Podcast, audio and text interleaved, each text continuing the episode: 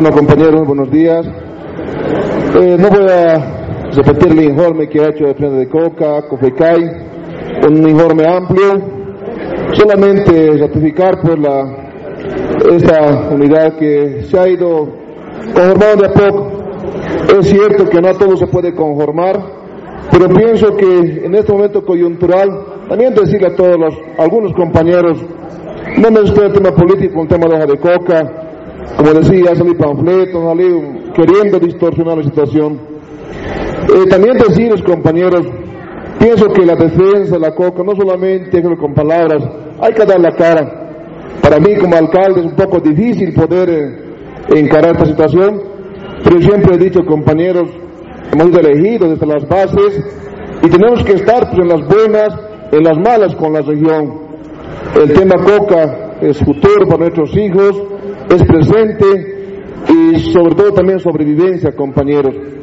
Pero también es un bueno recordar, compañeros, ¿no? Si bien en este momento coyuntural la oposición, muchas personas nos tintan a favor y en contra, también en el 2011 en la ONU se hizo como a nivel mundial el tema de la coca.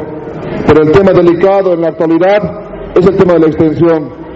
Yo quisiera a los diputados de la región, si están acá presentes, creo que ya están ellos ahora a que nos puedan defender, a que nos puedan comunicar en su momento para que esta ley salga a favor de los yungas de la paz.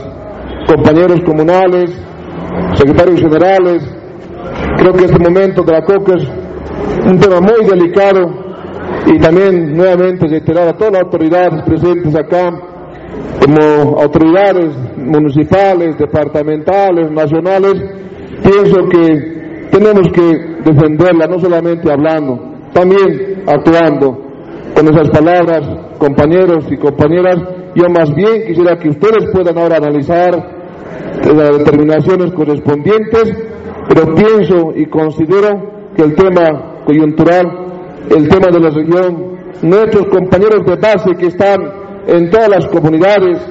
Esperan pues autoridades y dirigentes que podamos dar los días mejores. Con esas palabras, compañeros, quiero que me decir, ¡Viva los yungas de la paz! Muchas gracias por escucharme, compañeros y compañeras.